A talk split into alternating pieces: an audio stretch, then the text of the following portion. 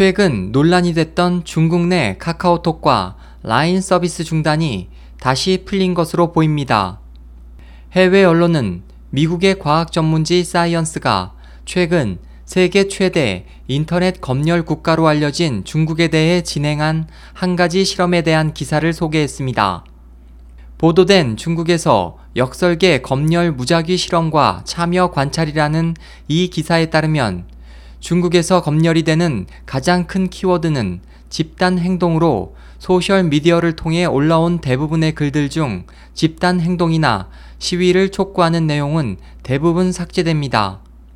사이언스지에 따르면 공산주의 체제인 중국은 선전 언론 기관을 강력히 통제하고 있지만 중국 내에서 각종 소셜 미디어 사용자들이 계속 증가하면서 당국은 이들에 대한 검열과 통제에 갈수록 한계를 느끼고 있습니다.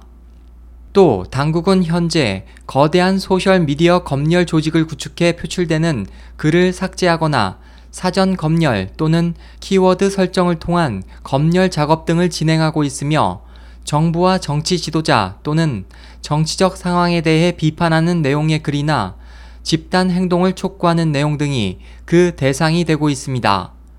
SOH 희망지성 국제방송 홍승일이었습니다.